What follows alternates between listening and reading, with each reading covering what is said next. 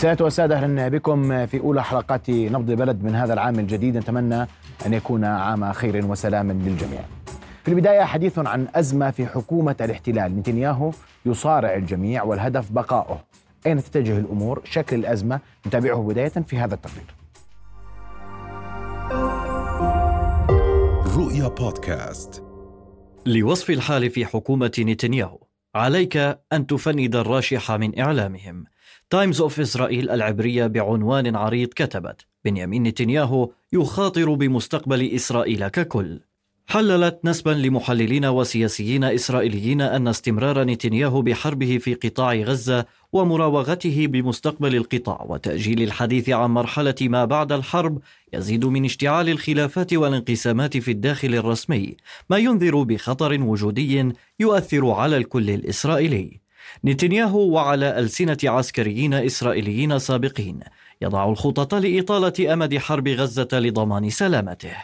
وأن إلغاءه المناقشات في حكومة الحرب بما يتعلق بمستقبل قطاع غزة واليوم التالي للحرب زاد من عمق الأزمة داخل الكابينت ومع الأطراف الخارجية مثل الولايات المتحدة. نتنياهو يواجه الكل ويؤزم الموقف. المؤسسة العسكرية الإسرائيلية أطلقت رسائلها المستاءة أيضا وأكدت أن الحديث عن مرحلة ثالثة ربما يعيدنا للمرحلة الثانية من شدة القتال. وإن فكرة الحديث بالمراحل غير واقعية خاصة في ظل استمرار تأجيل المستوى السياسي للمناقشات والقرارات عن اليوم التالي. الأزمة لم تتوقف. فبحسب تقارير إسرائيلية كشفت عن أزمة سياسية طويلة ستشهدها حكومة نتنياهو في ظل تعاظم معارضيه من داخل تياره على ثلاثة ملفات. الأسرى طريقة إنهاء الحرب والاقتصاد الإسرائيلي وأن المناقشات حول التطورات الإسرائيلية المتعلقة بمستقبل قطاع غزة لا يمكن أن تتم قبل حسم الملفات السابقة. مراقبون أيضا قالوا إن الأزمات التي تواجه الوجود الإسرائيلي بدأت تتوسع بسبب إدارة نتنياهو وخاصة في قراءة لتوسع على الجبهة الشمالية وزيادة توتر ملف باب المندب وهز الاقتصاد الإسرائيلي وأزمة مرتقبة مع مصر قادمة من بوابة محور فيلادلفيا. هذه الملفات مجتمعة زادت من أسباب تصاعد الشعور باليأس باحتمالات الذهاب نحو السلام الإسرائيلي الفلسطيني ويبدو أن وجود بنيامين نتنياهو قد يعيق أي محاولات أصلا لتحقيق التقدم في ذلك. إسرائيل على صفيح قد يحرق أطرافها ونتنياهو يزيد من حرارة وسرعة ذلك. الحديث حول هذا الموضوع أرحب بضيفي الدكتور حسن البراري الخبير الاستراتيجي مساء الخير دكتور حسن. أهلا بك. وسنضم إلينا لاحقا الباحث في العلاقات الدولية من القاهرة هاني الجمل. وأبدأ معك دكتور حسن. وكما أظهر التقرير هناك خلافات في الحكومة والأزمة الأكبر داخل حكومة الاحتلال هي مجلس الحرب الذي اليوم لا يتحدث مع بعضه البعض إن صح التعبير. وهناك خلاف بين الشق العسكري والسياسي ولا يرغبون بلقاء بعضهم بعضا. الحال كيف تقيم اليوم ولماذا وصلوا إلى هذه المرحلة من الاختلاف؟ يعني آه، بداية آه، أود أن أقول بأنه الأزمة داخل الحكومة الإسرائيلية هي أزمة سابقة للسابع من أكتوبر. هي أزمة متعلقة آه، بسلطوية عند اليمين المتطرف الذي تولى مقاليد الحكم في إسرائيل والذي يريد أن ينفذ رؤية ميسيانية فيما يتعلق بطبيعة العلاقة مع العرب والفلسطينيين على وجه التحديد. وأيضا حددت بالتطهير. التطهير بمعنى التوسع قدر الإمكان على حساب الفلسطينيين وطرد السكان آه، من من الأراضي الفلسطينية المحتلة، هذا ما يسعى إليه اليمين المتطرف الذي سعى نتنياهو إلى التحالف معه لأنه يعتقد بأن هذه هو يقدم له شبكة الأمان للإفلات من العقوبات التي تنتظر لقاء الكثير من آه، ملفات الفساد آه، التي طالته. وهناك طبعا آه، قضايا أكثر من يعني ثلاث قضايا رئيسية يمكن أن تزج به في السجن مع نهاية المعركة بعد انتهاء المعركة لكن قبل انتهاء المعركة لن يكون هناك حساب. هذه الخلافات هي سابقة. الحرب أوجدت نوع من الإجماع الصهيوني على هدفين أساسيين هو تأمين إطلاق الأسرى أو المحتجزين آه، وثانيا هو آه، إخراج حماس من الحكم آه، وأضيف إلى ذلك أن اليمين المتطرف أضاف حرب لا علاقة له بما يجري وهو التهجير. لأنه يعتقد أن هناك فرصة ذهبية من أجل طرد الفلسطينيين وتحقيق حلم إسرائيل بأرض أكبر مساحة أكبر بسكان أقل. هذه آه، الخلافات الأساسية آه، الآن بعد الفشل الميداني يعني إسرائيل بعد تقريبا 87 يوم الآن آه، لم تحقق إلا التدمير. يعني عندهم سلاح الجو عندهم صواريخ عندهم مدفعية عندهم قوة نيران فائض من هذه القوة لم يستطيع أن يكسر إرادة المقاومة أولا لم يستطع أن يحرر الأسرى آه، ولم يستطع أن يجبر حماس على الاستسلام ناهيك عن أيضا إخراج حماس من الحكم.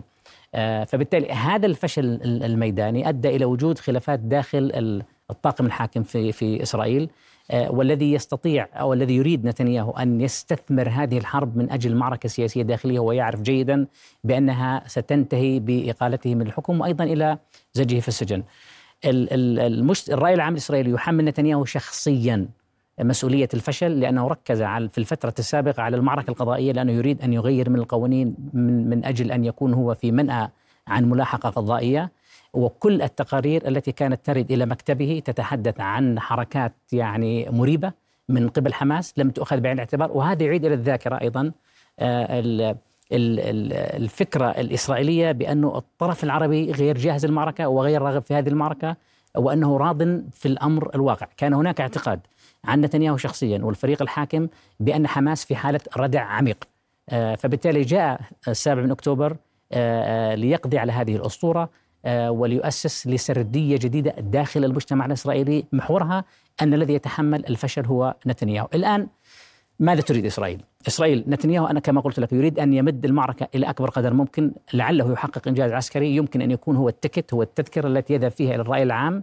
الإسرائيلي يقول أنا الذي قوضت حل الدولتين. أنا الذي خلال عشر سنوات آه، تمكنت من آه، يعني وضع القضية الفلسطينية على الرف. أنا الذي عملت الاختراق في في العمق العربي اتفاقيات أبراهام إلى آخره. أنا الذي سأطبع مع السعودية وهي الجائزة الكبرى بالنسبة لإسرائيل. أنا قمت بكل ذلك آه، وأنا الذي انتصرت في حال لا سمح الله في حال أن أن يحقق انتصار. هو يريد أن يذهب وبصورة البطل إلى المجتمع الإسرائيلي ليعاد انتخابه ولكي يعني يفلت من العقاب مرة وإلى الأبد. لكن في, في الوقت ذاته هناك خصوم له خصوم آه، آه، يعني من النوع السياسي داخل المجتمع الإسرائيلي يريدون الإطاحة به وهم سيستثمرون هذه الحرب. مع نهاية هذه الحرب إلى توجيه اللوم على نتنياهو سيكون هناك لجان تحقيق هو يريد أن يفلت منها هو يريد أن يحمل المستوى العسكري هذه المسؤولية. من هنا نجد أن الخلاف بينه وبين المستوى العسكري الآن بدأ يظهر إلى السطح حول ما هي طبيعة المعركة وكيف يمكن تحقيق الأهداف وما هي الفترة الزمنية المطلوبة ولماذا لا تنتقل إسرائيل إلى المرحلة الثالثة من الحرب التي قوامها هو المداهمات وأيضا ما يسمى بال pinpoint attacks اللي هي هجمات مركزة بعيدا عن القصف الذي يطال المدنيين. هناك خلاف داخل ال cabinet اللي هو كابينت الحرب وبالتالي عندما قام نتنياهو بضم آه، بني آه، جانتس هو يعني آه، هو لإعطاء شرعية. هو يعني هو لا يريد أن يستشير في أي شيء فيما يجري لأن لديه أهداف أهم أهم من الأسرى أنفسهم. يعني إذا كان بني جانس يريد أن يحرر الأسرى وهو صادق في ذلك بالمناسبة نتنياهو على آخر الأولويات هو الأسرى هو يستخدم وجود الأسرى من أجل إطالة أمد الحرب من أجل إعطاء زخم لهذه الحرب لعله يحقق الانتصار المنشود آه، في في آه، في, آه، في قادم الأيام. في ذات الإطار هناك ضغط كبير عسكريا أن الجيش الإسرائيلي يتلقى صفعات داخل قطاع غزة نعم. يعني نتفق أو نختلف نعم. مع, مع حجمها. نتفق. على حجمها. أنا نعم. أقصد هل هذا تعيق العمليات لا تعيق العمليات هذا أمر آخر. واليوم هي أطول حرب تدخرها إسرائيل منذ أن أعلنت تأسيس هذه المستعمرة. فالسؤال إلى متى يصمد؟ الجناح العسكري داخل الاحتلال إلى متى يقبل بكل ما يفعل به نتنياهو؟ نعم هو لا هو لا, لا, لا يوجد هناك جناح عسكري وجناح سياسي بالمناسبة. يعني يعني خلينا نكون إحنا آه، نتحدث بشكل موضوعي. هناك آه، قوات احتلال آه، تديرها حكومة فاقد الثقة. يعني لا يثق فيها المجتمع الإسرائيلي لكن هذا المجتمع الإسرائيلي لا يريد أن يعطل العمل العسكري الآن لا يريد أن يحاسب نتنياهو الآن هو يريد أن يحاسب نتنياهو بعد انتهاء هذه المعركة. لذلك أنا قلت لك أن نتنياهو له مصلحة في إطالة أمد الحرب وهو أيضا لا يستمع حتى إلى إلى بايدن الذي يحاول أن يقول له عليك أن تنتقل إلى المرحلة الثالثة هو لا يريد ذلك. بني جانس يقول له عليك أن تنتقل إلى المرحلة الثالثة هو لا يريد ذلك. لا يوجد فرق بين المستوى العسكري والمستوى السياسي على اعتبار أن هناك خلاف صهيوني حول نتائج يعني حول الهدف المنشود من هذه المعركة. كل المستوى السياسي والعسكري يريد تحرير الأسرى ولكنه يريد أيضا القضاء على حماس، لكن الترتيب الأولويات مختلف ما بين المستوى العسكري والمستوى السياسي، هنا آه، هذه هذه المشكلة، آه، فبالتالي نجد بأنه آه، وزير الحرب الإسرائيلي وزير الدفاع كما يسمونه هو يعني لا يتحدث كثيرا مع نتنياهو بالمناسبة. هناك خلاف شخصي بينهما. وهذا الخلاف مرده إلى موقف وزير الدفاع من من الأمور القضائية من الملف القضائي عندما كان يعارض هذا التوجه وكان يريد أن يقيله نتنياهو بالمناسبة. هناك في خلافات شخصية بين لكنها ذات طابع سياسي. لا تتعلق هذه الخلافات بما يسمى وهنا أنا أقتبس حق إسرائيل في أن تقوم بما تقوم به، هناك إجماع صهيوني على ذلك، 96% من المجتمع الإسرائيلي يؤيدون أهداف الحرب بالمناسبة، آه لكن 66% يعتقدون أن نتنياهو غير قادر على تحقيق هذه الأهداف، آه هذه المشكلة، آه المشكلة هي مشكلة آه بمعنى على ترتيب الأولويات وطريقة تقديم هذه الخسائر الإسرائيلية. هل تعلن إسرائيل حقيقة عن حجم الخسائر؟ نحن لا نعرف لغاية الآن، نحن يعني آه نسمع الأرقام التي يعلن عنها آه، الناطق باسم آه، الجيش الاحتلال الإسرائيلي عندما يتحدث عن مقتل عدد من الجنود هناك ويتحدثون عن أقل من 500 جندي وضابط قتل منذ بدء المعركة إلى اليوم منذ طوفان الأقصى إلى اليوم. هل هذه الأرقام حقيقية أو لا؟ هذه مسألة ثانية ربما تكشف عنها الأيام. لكن أيضا آه، يعني كما تقرأ بالصحف اليمينية الإسرائيلية بما أن إسرائيل قدمت كل هذه الخسائر عليها أن تستمر في هذه المعركة. هناك إصرار إسرائيلي آه، على أن تستمر في هذه المعركة وبخاصة بأنه لا يوجد هناك رادع دولي، لا يوجد مجتمع دولي يقول إسرائيل كفى. آه، الولايات المتحدة الأمريكية تحميهم في مجلس الأمن. آه، الولايات المتحدة الأمريكية تمدهم بالذخائر وتساعدهم أيضا بالخسائر المالية، والآن حجم الخسائر الإسرائيلية وصلت إلى أكثر من 60 مليار. إذا أخذنا السياحة والزراعة، إذا أخذنا أيضا العتاد والذخيرة إلى آخره، هناك أزمة إسرائيلية أنا لا أعرف كيف سيدير نتنياهو المآلات الحرب بعد أن تنتهي نتائج الحرب ماليا كيف سيدير هذه المعضلة؟ آه، آه، لكنه هو يشعر آه، بأنه لا مناص أمامه إلا أن يستمر في هذه المعركة وبخاصة وأنه يقدم هذه المعركة بأنها معركة وجودية وهذا كلام خاطئ بالمناسبة. اليسار الإسرائيلي هآرتس تتحدث عن هذا الموضوع بأنه هو عبارة عن ال fiction بمعنى خيال أن وجود إسرائيل لم يكن مهددا قبل طوفان الأقصى وليس مهددا بعد طوفان الأقصى. بالعكس اللي مهدد هو وجود حماس. فبالتالي آه، آه، محاولة نتنياهو آه، استدراج التعاطف الإسرائيلي أو اللعب على اعتبار أن هناك أن هناك عدوا متربصا يريد أن يقضي على هذه الدولة لا يشتري هذا الكلام كل المجتمع الإسرائيلي بالمناسبة. بدأ التراجع في ذلك وبخاصة وأنه الأسر المعتقلين بدأوا يرفعون الصوت يدبون الصوت بدأوا يخلقون زخم يخلقون زخما داخل المجتمع الإسرائيلي السياسي من أجل أن تتغير أولويات هذه المعركة. يجب أن تكون على رأس هذه الأولويات تحرير الأسرى إذا استمرت إسرائيل بهذه الطريقة لن تحرر أسيرا واحدا وهي لم تحرر إلا من خلال اتفاق مع المقاومة. نعم. وأنا في هذا الإطار وتحدثت عن الصحف الإسرائيلية وهي تضغط كثيرا على نتنياهو إن صح التعبير. صحيح؟ ليس كل الصحف الم... يعني الأكثر تأثيرا صح. إيه. وتتحدث عن الخلاف العسكري. نعم. تتحدث عن المرحلة الثالثة بقلق. نعم. أن هناك قلقا من المرحلة الثالثة. نعم. صحيح؟ طيب إذا هذا القلق كله موجود لمتى بيقدر يستمر؟ عندما يعيد تكرار نتنياهو تحديدا أن هذه الحرب ستستمر لشهور طويلة. يتحمل المجتمع الإسرائيلي هذه الشهور الطويلة؟ لذلك حسب طبيعة المعركة. يعني إذا استمرت إسرائيل بهذا الزخم آه سيكون من الصعب. دون أن تحقق أهدافه سيكون من الصعب عليه أن أن يستمر في هذه المعركة. يعني لن يعلن عن الهزيمة لكنه سيهزم. وسيكون هناك إقرار داخل المجتمع الإسرائيلي بأنه هزم. ولنا في أكتوبر السادس من أكتوبر في عام 73 مثال على ذلك. آه، معايير إسرائيل في النصر مرتفعة جدا. آه، فإذا فشلت إسرائيل في تحقيق هدفي المعركة فهي خسرانة. إذا فشلت إسرائيل في التهجير فهذه خسارة استراتيجية لإسرائيل وانتصار استراتيجي للشعب الفلسطيني. الصمود صمود الفلسطينيين على أرضهم في غزة ومقاومتهم لكل محاولات التهجير. اليوم وزير المالية سموتريش يتحدث عن ضرورة آه، تهجير الفلسطينيين وضرورة إعادة الاحتلال وضرورة إعادة بناء الاستيطان في غزة. إذا كل ذلك لم يجري على أرض الواقع هو على الأرجح بأنه لن يكون آه، فهذا سيكون هزيمة استراتيجية لإسرائيل وسيكون انتصار استراتيجي للفلسطينيين. ما يجهل نتنياهو يتجاهله. هو هو لا هو هو لا شك لا شك بأنه ذكي. هو لا يمكن أن يكون بهذا الموقع ويكون غبي لكن يريد أن يتجاهل لأهداف سياسية آه، بأن المعركة التي تجري آه، مع مع حماس هي ليست مع حماس هي مع الشعب الفلسطيني. يعني هو تجاوز القضية تجاوز السابع من أكتوبر تجاوز ضرورة تأديب حماس آه، ردع حماس القضاء على حماس لا. هو يريد هو يشن حرب إبادة ضد الشعب الفلسطيني يريد أن يمنع أن يكون هناك ظروف للبقاء. لذلك استهدف المدارس استهدف المستشفيات استهدف كل المنشآت الحيوية التي يمكن أن تساعد الفلسطينيين على الصمود والبقاء هذه الحرب حرب ممنهجة هدفها ال ultimate game ال end game هو التهجير ليس القضاء على حماس فبالتالي أنا أنا بتقديري إذا إذا انتهت الحرب بصمود الشعب الفلسطيني وبقاء على أرضه فهذا انتصار استراتيجي بصرف النظر عن الضحايا التي قدمت والشهداء الذين قدموا وأيضا الأعداد الكبيرة جدا من الجرحى لأن هذه هذه حرب إبادة بين قوتين غير متكافئتين، إسرائيل تمتلك كل شيء من سلاح الجو للصواريخ المدفعية إلى الدعم الأمريكي إلى الموقف الغربي الذي ما زال مساندا لفكرة أن حماس هي حركة إرهابية. ما زال يعني يستبطن هذه أو يشتري هذه الرواية لكنه يختلف مع نتنياهو حول ضرورة حماية المدنيين وهو لا يستطيع أن يحمي المدنيين بهذه الطريقة التي يشن فيها الحرب ميدانيا آه، الجيش الإسرائيلي غير قادر على حسم هذه المعركة.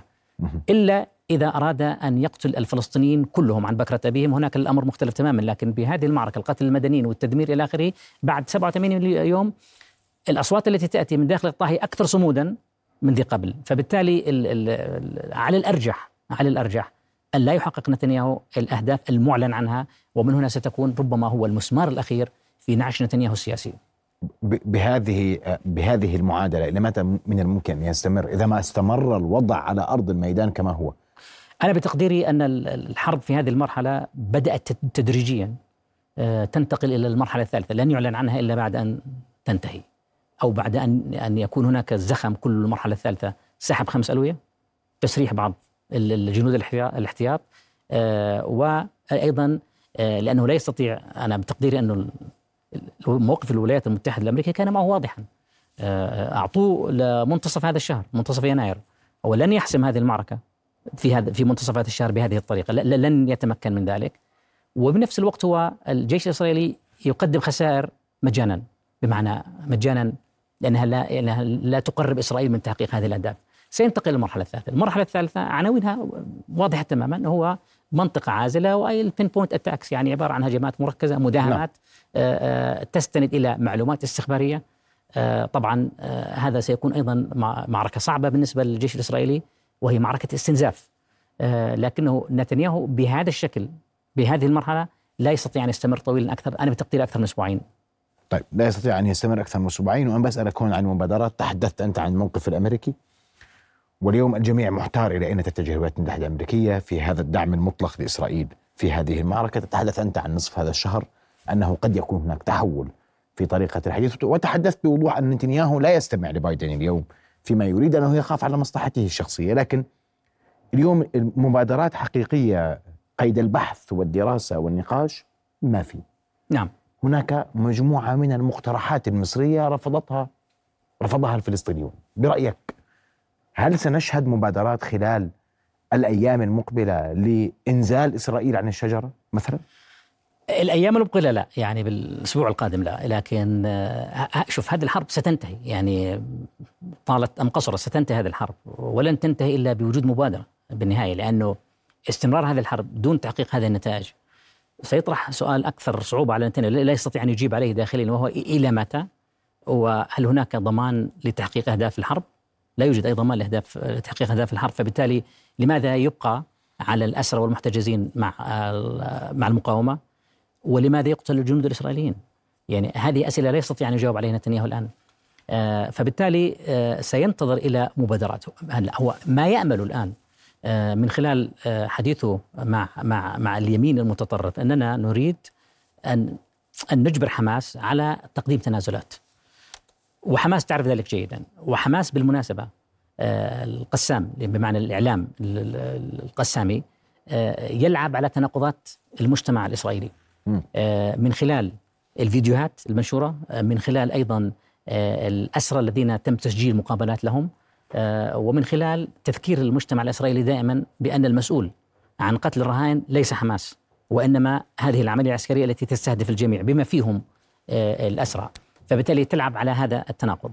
آه، من هنا سيصل نتنياهو إلى إلى نقطة ربما الائتلاف نفسه ربما أيضا الكابينت الحرب. قد يحدث انهيارات في هذا الكابينت في في في مجلس الحرب لأن بني جانس لا يريد أن يتماهى مع هذا ال ال ال يعني المقاربة الطائشة انجاز التعبير لأنه لأنه ما في أهداف ما في أفق لهذه الأهداف. لا يمكن أن تتحقق هذه الأهداف. في ظل المتغيرات الحالية وفي ظل ما يجري على أيضا على أرض الميدان لا يمكن الحديث عن متغيرات أو أفق لهذه المعركة إلا باتفاق. هذا الاتفاق آه، آه، طبعا هناك في مطالب آه، لدى إسرائيل وهناك في مطالب لدى المقاومة، أهم هذه المطالب بالنسبة للمقاومة وأنا بتقديري بأنهم لن يتنازلوا ويجب أن لا يتنازلوا انه وقف إطلاق النار اولا ثم الحديث عن ملف الأسرى. من دون ذلك أنا أعتقد حماس ربما ترتكب خطأ كبيرا. إذا إذا إذا استمعت لأي أفكار وبالتالي كانت محقة عندما رفضت المبادرة المصرية أو الافكار المصرية لأنه أي ترجمة حرفية لهذه المقاربة المصرية تعني مساعدة إسرائيل إسرائيل لتحقيق أهدافها العسكرية في وقت فشلت في تحقيقها في أعلى أرض الميدان. فبالتالي كان الرفض واضحا صريحا وكان الأول فور اول الكل الأسرى مقابل كل الأسرى لكن ولا لا يجري برأيك لن تتراجع حماس عن هذا الخيار اليوم على أقل تقدير؟ إذا استمرت إذا استمرت المعركة بهذه الطريقة. يعني ما لا يوجد هناك حسم ولا تستطيع إسرائيل أو القوات جيش الاحتلال أن أن تطال قادة المقاومة. وأنا أعتقد بأن هذا صعب جدا أن يط... إذا لم يتمكنوا من ذلك فلماذا على حماس أن تتنازل في وقت المأزوم فيه هو نتنياهو في السياسة الداخلية المأزوم فيه هو إسرائيليا لأن المجتمع الدولي بدأ ينقلب المأزوم فيه هو بايدن الذي أعطى نتنياهو كل الفرص ولكن بدأ نتنياهو يتمرد عليه. وفي أحد الفيديوهات كان يتحدث مع بعض الأسر, الأسر يقول بأنني أنا أستطيع أن أتلاعب ببايدن.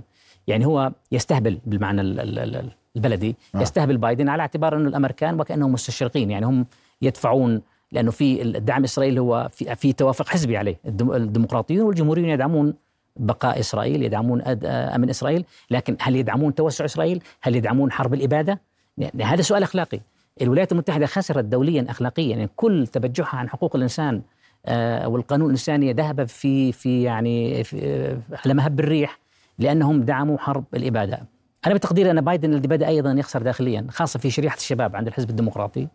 وهذا يؤثر. وقد أفاجئك أن أقول انه بعض اليهود بعض الأصوات اليهود اليهود داخل الولايات المتحدة الأمريكية بدأت ترتفع تطالب إنهاء هذه الحرب على اعتبار أن هذه الحرب لا أفق سياسي لها وهي حرب إبادة. آه فبالتالي أنا تقديري أن كل هذا يعني سينجلي في قادم الأيام وسيكون نتنياهو معزول سيكون معزولا على المستوى الدولي وسيكون معزولا أيضا داخليا وبخاصة وأن الذين يتربصون به سياسيا هم كثر. طيب فقط أنوه أن وزير الدفاع الاحتلال يقول أن قواته ستبدأ قريبا العوده تدريجيا إلى غلاف غزة على مسافة أربعة إلى سبعة كيلومترات وهذا تأكيد على ما أورد دكتور حسن قبل قليل أنه المرحلة الثالثة لن يعلن عنها مباشرة هي ستكون إجراءات على الأرض تتخذ قوات الاحتلال. وأنا هنا آه، ودي أرجع لموضوع مهم جدا في موضوع المبادرات تحديدا وأنت ذكرت ما في مبادرة فلسطينية اليوم ما في شيء ما في واضح فلسطينيا غير ما تقدمه حماس وتقدم حماس لغتين. حل دولتين. واضح؟ تريده لاحقا لوقف إطلاق النار وتبادل تبييض السجون، يعني هي واضحة تماما فيما تريد، لكن لا مبادرة فلسطينية ككل فلسطيني لتقديمها للرأي العام ولا مبادرة عربية حتى متفق عليها، عشان اكون معك صريح. ألا يضعف هذا موقف اليوم المقاومة في غزة، موقف الفلسطيني، الموقف العربي؟ فيما يريد العرب من هذه الحرب؟ أنا بتقديري آه، عندما بدأت هذه المعركة لم يكن في حسابات آه، حماس آه، تضامن عربي. أسقطت ذلك من حساباتها. يعني ناهيك عن التضامن الفلسطيني لأنه في حالة من الانقسام في الجسم السياسي الفلسطيني هناك كيانان كيان في غزة قائم تقوم تحكم حماس وهناك كيان قائم في الضفة الغربية وجوده وبقائه مرتبط برضا الإسرائيليين عنه فبالتالي هذا الجسم الفلسطيني الموجود في الضفة الغربية آه، هو غير قادر آه، على تقديم أي طرح يناسب طبيعة المعركة ولا ينظر إليه فلسطينيا بنوع من الثقة لأنه لا صوت يعلو على صوت المقاومة الآن. المقاومة الآن في كل استطلاعات الرأي خليل الشقاقي وهو أستاذ معروف في في جامعة النجاح أجرى استطلاعا تبين في الاستطلاع أن شعبية حماس داخل الضفة الغربية تضاعفت. آه، مقابل تراجع كبير جدا في شعبية آه، رئيس السلطة الفلسطينية وأيضا السلطة الفلسطينية. تراجعت كثيرا آه، لأنه موضوع أوسلو كله موضوع أوسلو هو أو ما يسمى بالفرساي يعني معاهدة فرساي هو استسلام عربي. كان كل مدريد كان استسلام عربي للواقع الذي فرضته إسرائيل والولايات المتحدة الأمريكية. كان نتيجة هزيمة العرب ذهبوا إلى مدريد مهزومين يعني كانوا كانوا مهزومين. فبالتالي وقعوا هذه الاتفاقيات من وقع ضعف فبالتالي لا يمكن لما نتج عن أوسلو أن يشكل ندا لإسرائيل في هذا الظرف ولأن وجودهم وبقائهم مرهون برضا الإسرائيليين عنهم. وهذا لا ينطبق على حماس فبالتالي أنا بتقديري أن حماس أسقطت من من اعتبارها أن يكون هناك فزعة عربية بالمعنى العسكري.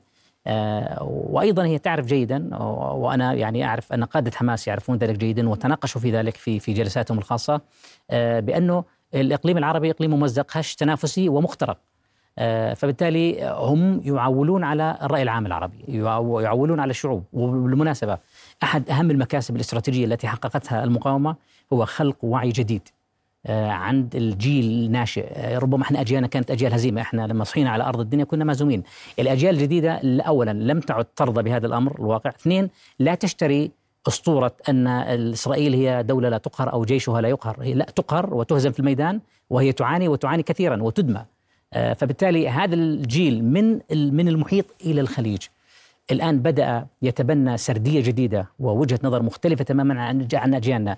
وأنا بتقدير هذا مكسب استراتيجي.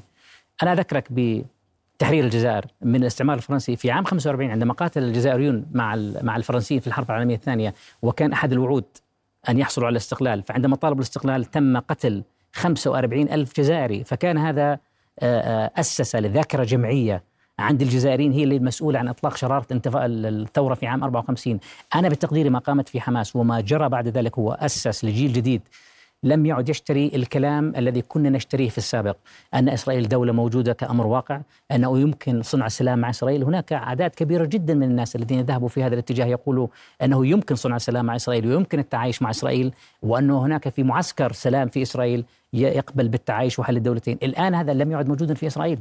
الانزياح إلى اليمين الإسرائيلي المتطرف. يعني نتنياهو لم يعد متطرفا بالمعنى يعني كما كان في عام 96 طبعا هو زاد تطرفا لكن قياسا بما هم على يمينه هو ليس متطرفا كما هم الصهيونيه الدينية. آه، وأيضا لأنه كما محيط حكومته. يعني لا لا الحكومة هي تمثل مصالح الاحتلال والاستيطان.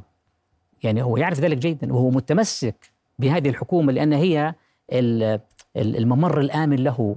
من آه، من ملاحقات قانونية. هو يعرف ذلك جيدا فبالتالي قدم له بالتنازل وهم يعرفون ذلك. لذلك يبتزون يبتزونه ليلا نهارا من أجل من أجل آه، آه، تنفيذ إجراءات على الأرض تساعدهم في تحقيق حلم إسرائيل الكبرى اللي من النهر إلى البحر. ربما كخطوة أولى ربما يتوسعون أكثر لا أعرف. لكن مع هؤلاء الناس لا يمكن صنع السلام. انتهت كل أوهام السلام التي كنا نتحدث عنها في التسعينيات. لم تعد قائمة لم إسرائيل تغيرت لم تعد إسرائيل الحالية هي التي نعرفها في التسعينيات. هي إسرائيل يمينية مسيانية وهي تست... وهي تعتقد بأنه يمكن لها أن تحتل الأرض وتطرد السكان وتصنع السلام أيضا مع المحيط العربي. ما قامت في حماس ضرب هذه المقاربة. لذلك إسرائيل في أزمة بالمناسبة أزمة وجودية. بعد ذلك كيف تتعامل مع هذا المحيط؟ من المحيط إلى الخليج الذي بات ينظر إليها بأن الذي بات ينظر إلى الصراع كمعادلة صفرية؟ سأعود لك في هذا النقاش لكن اسمح لي أرحب بضيفي من مصر هاني الجمل الباحث في العلاقات الدولية. أستاذ هاني مساء الخير. تحياتي لحضرتك وتحياتي لضيفك الكريم. أستاذ هاني أسألك عن الأفكار المصرية كيف تطورت إلى أين تتطور؟ والحديث أيضا بوضوح عن محور فيلادلفيا عسكريا. آه، وهل من الممكن أن تقدم مصر تنازلات حول محور فيلادلفيا؟ لا نتفق إن تعامل مصر مع الأزمة الراهنه في غزة انطلقت من محورين أساسيين. أولها الدبلوماسية الخشنة ثانيها الصبر الاستراتيجي وده كان شيء مهم جدا تتعامل به مصر مع هذه الأزمة الواردة. آه، ما قامت به مصر في بداية الأزمة بعد 7 أكتوبر كانت هناك ثوابت مصرية شديدة اللهجة وتعاملها بدبلوماسية خشنة في محاولة إسرائيل في تهجير الفلسطينيين قسريا من الشمال إلى الجنوب ومن ثم محاولة إزاحتهم إلى سيناء وقفت مصر أمام هذه المخططات الإسرائيلية وبالتالي ما تتبعها من مخططات أمريكية في هذا الشأن. ثم كانت الدبلوماسية الخشنة أيضا في التعامل مع الإدارة الأمريكية وعدم تنفيذ مخططاتها في هذا الشأن من أجل عدم تصفيه القضية الفلسطينية وأن يكون هناك دولة فلسطينية طبقا لحدود 67 وأن تكون القدس الشرقية هي عاصمتها الأبدية. ولكن ما حدث دائما ما يجد دائما نتنياهو لعبة الضغط على الآخر وتصدير الأزمة إلى الآخرين. وبالتالي كان من ضمن هذه الأزمات التي حاول أن يصدرها نتنياهو إلى الإدارة المصرية هو إزاحة الفلسطينيين من مناطق الوسط ومناطق الجنوب إلى رفح. وبالتالي أصبحت رفح هي أكبر كثافة سكانية في العالم بعد إزاحة ما يقرب المليون ونصف المليون من النسمات الفلسطينية على الحدود المصرية بل أنه أيضا استخدم الآلة الإعلامية الإسرائيلية بانه أراد أن يكسر الرغبه المصرية فأن هناك مصر تقوم بمخيمات في رفح المصرية وهذا عاري تماما من الصحة. وبالتالي كان هناك أسلوب آخر من نتنياهو في أن يتغير استراتيجيته بإعلامه أكثر من مرة بانه سوف يقوم بإعادة تواجده مرة أخرى في محور فيلادلفيا أو هو صلاح الدين كما نقول. محور فيلادلفيا مساحته الجغرافية تقريبا 14 كيلومتر على الحدود الواصله من البحر المتوسط إلى هذه المدن ومن ثم هو يحاول يعيد تواجده مرة هناك اتفاقية تم توقيعها ما بين الجانب المصري والجانب الإسرائيلي وكانت ضمن الملحقات العسكرية لاتفاقية كامب ديفيد 79 وتم توقيع هذا الملحق في 2005 بيحاول إنه يعيد صياغة التواجد القوات المصرية والإسرائيلية والفلسطينية في هذه المنطقة. فتره ما قبل 2005 شهدت هذه المنطقة تحركات كبيرة جدا من الجماعات الإرهابية والتي أثرت بالسلب على الأمن القومي الاستراتيجي المصري ومن ثم انعكست أيضا على الأمن القومي الإسرائيلي. وهنا كانت مناداة لإسرائيل بأن يكون للجانب المصري دور كبير جدا ومهم في حفظ الأمن لهذه المنطقة خاصة أن إسرائيل قد وقعت مع فلسطين اتفاقية أوسلو ومن ثم آتت السلطة الفلسطينية إلى الحكم طبقا لهذه الاتفاقية. البروتوكول العسكري تم توقيعه بين مصر وفلسطين وإسرائيل في 2005 كان بيأكد على دخول قوات مصرية أزيد من العدد اللي كان متاح إليه لأن محور فيلادلفيا كان يصنف المنطقة دال والمنطقة دال طبقا لاتفاقية كامب ديفيد بيكون فيها عدد القوات المصرية قليل جدا حتى أنه كان لا يحمل السلاح في الدفاع عن الحدود في هذه المنطقة. ولكن بروتوكول 2005 زود عدد هذه القوات المصرية ومن ثم نوعية التسليح لهذا الشأن. كون نتنياهو فشل فشلا ذريعا في العمليات العسكرية التي يقوم بها في قطاع غزة ويحاول أن يصدر الأزمات للقوى الإقليمية ومن بينها مصر فبيحاول ان هو يغير من تفكيره بيعيد احتلال هذا القطاع وهو محور فيلادلفيا. وهو كان بالاتفاق مش بس نتنياهو كمان وزير الدفاع الخاص به والذي تحدث مع الإدارة الأمريكية بشكل واضح وصريح بمحاولة إقامة خط عازل أو جدار عازل في الأنفاق تحت في الأراضي السفلى بتمويل أمريكي. وهنا طبعا أمريكا كانت تمسك العصا من النص إنها توافق على هذا المقترح الإسرائيلي بما إنه يدعم خطط إسرائيل وأمريكا في القضاء على المقاومة الفلسطينية في هذا الشأن ومن ثم تقليم أظافر حماس لأن حماس بما تمتلكه من أنفاق استطاعت انها يكون لها الغلبه في المعارك حرب الشوارع ضد الكيان الصهيوني وبالتالي الهزائم المتتالية التي كبدت بها القوات العسكرية الإسرائيلية أصبحت توصل نوع من أنواع الضغط للداخل الإسرائيلي بل أن كمان أمريكا حاولت تغير من مفهوم ولغة الخطاب بدعمها المطلق لإسرائيل. ومن ثم تصدير هذه الأزمة من أكثر من شهر في الوقت الراهن للجانب المصري من الجانب الإسرائيلي هو مردود عليه إن مصر تستطيع من خلال دبلوماسيتها الخشنة والصبر الاستراتيجي إنها تدير هذه الأزمة. صحيح إن كان في أكثر من محاولة إطلاق نار وعمليات عسكرية إسرائيلية بجانب الحدود المصرية ولكن مصر بما تمتلكه من حنكة وخبرة بعدم توسيع مناطق الصراع في هذه الأزمة هو الذي استخدمته في الصبر الاستراتيجي من هذا الموقع ولكن مصر دائما تتحدث على أن حدودها هي خط أحمر لن تتهاون في الدفاع عنه. وما جاء على لسان الرئيس عبد الفتاح السيسي هو أيضا ما جاء على لسان وزير الخارجية سامح شكري وهو أيضا ما جاء على لسان وزير الدفاع المصري واللي أكد في أكثر مناسبة إن من تسول له نفسه بأن يعبث بالأمن المصري سوف يجد نارا فاتحة منقذه في وجهه لأن الأمن الاستراتيجي المصري لن تتهاون مصر فيه.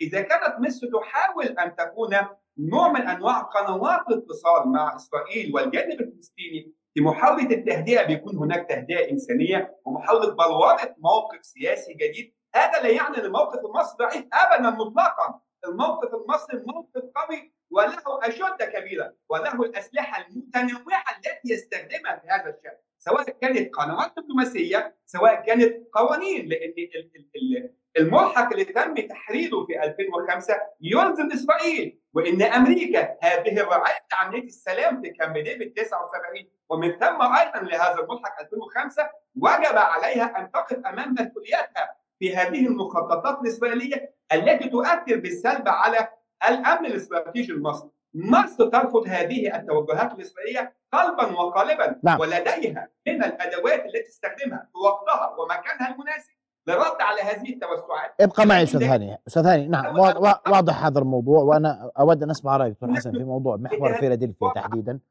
سأعود لك آه، آه، أستاذ هاني. محور فيلادلفيا وموضوع التهجير. وإذا ما نجح التهجير فلا بد أن يكون بدايته من محور رفح. سيناء وجهة نظرك في هذا الإطار؟ و أنت تحدثت بوضوح. هذه الحكومة تسعى هذا هدفها الرئيسي هذا هذا هدفها من كل هذه العملية. لكن هذا لا يعني بأنها ستنجح في هذا الهدف. بالمناسبة يعني خلينا وجهة نظرك في, في الموقف المصري في هذا في هذا السياق؟ أنا, أنا بتقديري ال- الموقف المصري لغاية الآن يؤكد على ما هو مؤكد سابقا بأنه محور فيلادلفيا هو شأن مصري. آه، وبالتالي أي محاولة للسيطرة عليه هو اعتداء على السيادة المصرية. والرئيس عبد الفتاح السيسي كان له كان الموقف الواضح له بأنه لن يسمح بذلك. هلا لن يسمح بذلك كيف؟ لا أعرف هو يتحدث عن هل يتحدث عن آه، توظيف الدبلوماسية هل يتحدث عن توظيف الجيش المصري من أجل منع ذلك لأنه عسكريا إسرائيل تستطيع أن تسيطر على ذلك، تستطيع أن تعمل آه، آه، تسيطر على محور فيلادلفيا، ماذا سيكون رد الجيش المصري؟ هل مصر مستعدة لذلك؟ هل هناك قوات عسكرية كافية؟ هل ستذهب باتجاه الصدام مع إسرائيل عسكريا؟ هذه مسائل لغاية الآن لا نعرف ال- الموقف المصري على على أخذين بالاعتبار أن الموقف المصري عندما وضعوا ذلك كخط أحمر هم يقصدون ذلك لأنه لأنه لا تريد آه، مصر أن ينظر إليها وكأنها هي التي ساعدت في عملية التهجير. فأي تساهل مصري في موضوع فيلادلفيا سيفسر عربيا بأنه التواطؤ مع الجيش الإسرائيلي من أجل التهجير ويفسر فلسطينيا آه، أيضا بهذا بهذا الاتجاه، لذلك أنا بتقديري أن الموقف المصري هو موقف قوي لغاية الآن لفظيا لكن على أرض الواقع كيف سيترجم ذلك إذا ما أقدمت إسرائيل على هذه العملية وبدي أسألك سؤال هون في شق آخر. إسرائيل اليوم في ظل كل ما يحدث هل هي هل تقدم على خطوة توتر العلاقة مع مصر تحديدا برأيك؟ أنا لا أعرف. يعني هذا سؤال أنا لا أستطيع أن أجيب عليه لأنه آه، هذه حكومة كما قلت لك يعني فيها آه، فيها جناح مجنون يعني طائش. هو ينظر على العرب كعاجزين عن صنع الفرق آه، وينظر إلى مصر أيضا بأنها تتلقى مساعدات من الولايات المتحدة الأمريكية وأن النظام السيسي هو لا يحبذ نصر حماس لأنه هذا انتصار للإسلام السياسي آه، آه، ويقرؤون بأن بأنه بالنسبة للرئيس السيسي فأن أي نصر للإخوان المسلمين لحماس هو نصر الإخوان المسلمين فبالتالي معركته هي مع مع الإسلاميين. هذه القراءة الإسرائيلية هل ستترجم ذلك هل ستترجم ذلك إلى عمل إسرائيلي آه، آه، يعني يمكن أن يؤدي إلى آم، إلى أزمة في العلاقات المصرية؟ أنا بتقديري هذا متروك للأيام. هل تسمح أمريكا بذلك؟ هل يسمح الجناح اللي شوية شوي مش كثير عاقل في في ال cabinet ال war cabinet اللي هو ال cabinet الحرب يسمح هل يسمح بني جانتس في ذلك؟ آه، آه، هل يسمح بأن تدخل إسرائيل في مواجهة عسكرية مع مصر في حين أن كل رؤساء حكومات إسرائيل منذ بيغن لليوم يقدمون معاهده السلام كإنجاز استراتيجي لصالح الكيان لأنها هي التي مكنت إسرائيل من الاستفراد بالفلسطينيين فبالتالي إعادة الصراع مع مصر هل هو في صالح إسرائيل على المدى القصير والمدى الطويل؟ هذه أسئلة أنا أعتقد ربما يكون لها إجابات مختلفة من قبل سياسيين مختلفين داخل إسرائيل. آه، أستاذ آه، أستاذ هاني أسمع وجهة نظرك تفضل آه، بس كنت بختلف مع ضيفك الكريم إن مصر من أول ما حدث في 7 أكتوبر هي تؤكد على دعمها للمقاومة الفلسطينية ولا تخاف مصر من الإسلاميين في هذا الشأن وهذا ما جاء على لسان وزير الخارجية المصري سامح شكري أثناء الجولة الدبلوماسية العربية التي جابت العديد من العواصم الدولية. مصر أكدت أن حماس هي فصيل وطني فلسطيني فبالتالي مصر لا تكره المقاومة الفلسطينية ولكن مصر كان عندها مواقف ثابتة من هذا الشأن. آه، مصر ادت في أول تصريحات الرئيس عبد الفتاح السيسي منذ اللحظة الأولى وكان هذا توافق أيضا مع جلالة الملك آه، الأردني عندما أكدوا أن الانسداد السياسي الذي جعلته الاداره الإسرائيلية هي التي جعلت هذا الانفجار في وبالتالي موقف مصر لم يتزحزح ولم يتغير من دعم المقاومه ولكن الفكرة هنا إن تصفية القضية لا يأتي على الأمن الاستراتيجي المصري. ده الموقف المهم اللي مصر حاولت إنها تثبته. مصر دعم القومه الفلسطينية إلى أبعد مدى. مصر دعم السلطة الفلسطينية إلى أبعد مدى. مصر تدعم أي موقف عربي قادر إنه يبيد ويحقق انتصار للقضية الفلسطينية في المحاكم الدولية. مصر واجده بشدة في هذا الشأن. ولكن إن مصر تتحسس مسدسها أمام هذه المقاطع ده حقها حق أي دولة حدودية وهذا ما قامت به المملكه الاردنيه الهاشمية أيضا. على لسان فخامة الملك عندما أيضا أن الأمن الاستراتيجي الأردني هو ينبع من هذا المنطلق. بالتالي إزاحة الفلسطينيين إلى آه، آه، سيناء ينسحب أيضا عن إزاحة الفلسطينيين في الضفة إلى الأردن. ولكن الموقف المصري الأردني كان واضح منذ اللحظة الأولى. ورفض الموقف الفلسطيني مع الاردن في مع عدم مقابله بايدن في زيارته الأولى للمنطقة كان يؤكد هذا الشأن. وبالتالي تحرك مصر في عهد الأزمة مصر لا تحاول أن تسد القنوات الدبلوماسية التي من الممكن أن تستطيع أن تدير منها حوار وأن تحفظ حقن دماء المسلمين. واضح مصر جدا. تستطيع خلال ما أوتي في اتفاقية جامب ديفيد والملحق بتاع 2005 أنها تقاضي إسرائيل طبقا للجنائية الدولية أو طبقا للمتحدة أو طبقا للمنظمات الدولية. ولكن مصر دائما ما تحاول أن تفوت الفرصة على إسرائيل في توسيع دائرة الصراع. ليس ضعفا من القوات المصرية مطلقا. ولكن مصر تمتلك الأدوات التي ترد بها على اي تغير سواء دبلوماسيا أو نعم. قانونيا أو عسكريا. واضح جدا أستاذ هاني. على مستوى إذا قسنا القدرات العسكرية المصرية مصر تصنف من أهم عشر جيوش في العالم بينما الجيش الإسرائيلي حتى بعد قبل أن يحدث 7 أكتوبر وهذه الهالة هو يصنف ضمن 17 اذا هو متراجع في الموقف. مصر تمتلك القدرات الفنية والعسكرية المتطورة والحديثة التي تستطيع أن ترد على أي حد في المنطقة وهذا ما وصل القوات الأمريكية بجانب القوات الإسرائيلية. وبالتالي التحرك المصري دائما ما يدخل إلى فكرة السلام عدم التصعيد ليس ضعف في الموقف المصري مطلقا ولكنه رؤية لأن الموقف الفلسطيني يجب أن يكون جنبا إلى جنب بالجانب المصري في هذه الإشكالية. مصر تستطيع أن تحمي حدودها وأي حدود سواء كانت برية أو مائية أي حدود تستطيع القوات المصرية أن تديرها بحنكة بهذا الشأن. ولكن هناك قضية فلسطينية وجب على مصر أن تراعيها وهذا ما فعلته مصر عندما أكدت على نعم وأستاذ هاني. نعم. أن القضية لن تنفك أن تكون هي الأولى وبالتالي عدم قطع العلاقات الدبلوماسية مع إسرائيل في واضح تماما وجهة نظرك أستاذ هاني. تجد قنوات تواصل من أجل تفاهم جديد لما يحدث في غزة الآن. الباحث في العلاقات الدولية من القاهرة مباشرة الاستاذ هاني الجمل أشكرك كل الشكر على وجودك معنا الليلة دكتور حسن التهجير كملف اخير وإذا عندك أي تعقيب تفضل. لا أنا عندي تعقيب على الاخ هاني كنت يعني أفضل لو بقي عشان يكون في هو لا زال معنا. تفضل. كل أنا لم أشكك في الموقف المصري. أنا أقول بانه مفهوم. ال- القول بأن مصر تقف ضد ما تقوم بإسرائيل أمر مختلف عن القول بأن مصر تدعم المقاومة.